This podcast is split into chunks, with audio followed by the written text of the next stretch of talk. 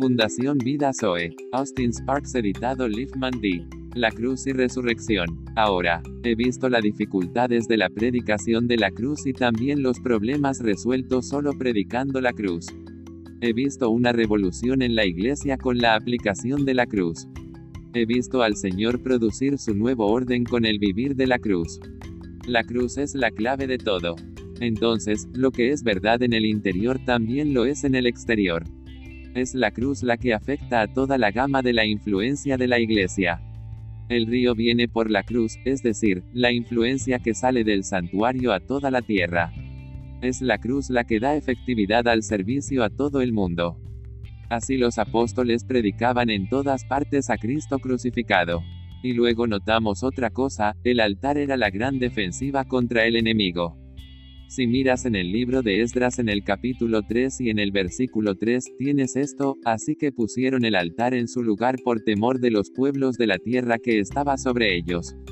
Porque el temor de los pueblos de las tierras estaba sobre ellos, pusieron el altar en su lugar.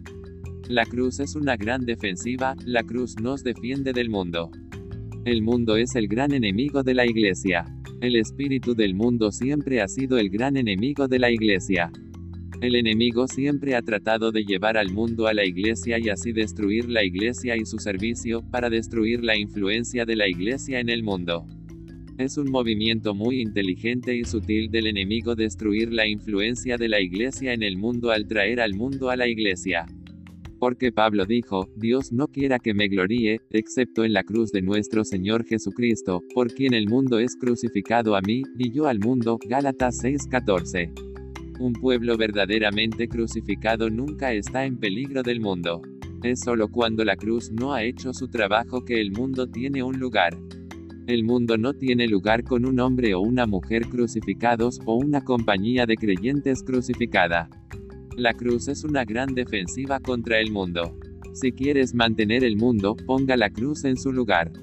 Si la cruz está verdaderamente en su lugar en plenitud, entonces todo lo demás entrará en orden.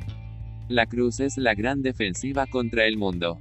La cruz es la gran defensiva contra los poderes malignos. La cruz hace que todo sea seguro, hace que todo sea seguro para el Señor. Verás, el Señor quiere comprometerse.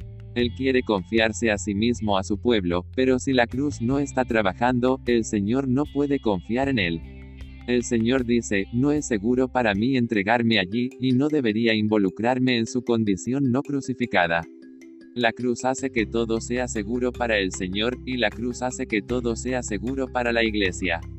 Si la cruz realmente está trabajando en todos nosotros podemos confiar el uno en el otro. Es bastante seguro confiar en un hombre o una mujer crucificados. Ahora termino enfatizando que la cruz no es una doctrina para ser enseñada. No es un tema para ser predicado. Por supuesto, se enseñará y se predicará. Pero, la cruz es poder. La cruz es una experiencia. La cruz es un evento en nuestras vidas. La cruz es una crisis. La cruz es una revolución. La cruz es un terremoto. Hubo un terremoto cuando Jesús fue crucificado. Si la cruz entra en nuestra vida, habrá un terremoto. Todo será sacudido, todo será volcado. La cruz es un terremoto. Es algo tremendo. La cruz es donde se prueban todas las cosas si son de la tierra o del cielo. La cruz es negarse a uno mismo y vivir por la voluntad al Padre. Bueno, esa es la centralidad y universalidad de la cruz. El Señor conceda que todos seamos hombres y mujeres crucificados. Las asambleas a las que pertenecemos pueden ser asambleas crucificadas, que toda su iglesia pueda ver y ver el significado de la cruz por su Espíritu Santo. El gobierno de la cruz nos lleva a un nuevo mundo, un nuevo orden, nueva vida, es la resurrección. Nos gloriamos Padre Celestial en la cruz de Cristo. Gloria, gloria y más gloria.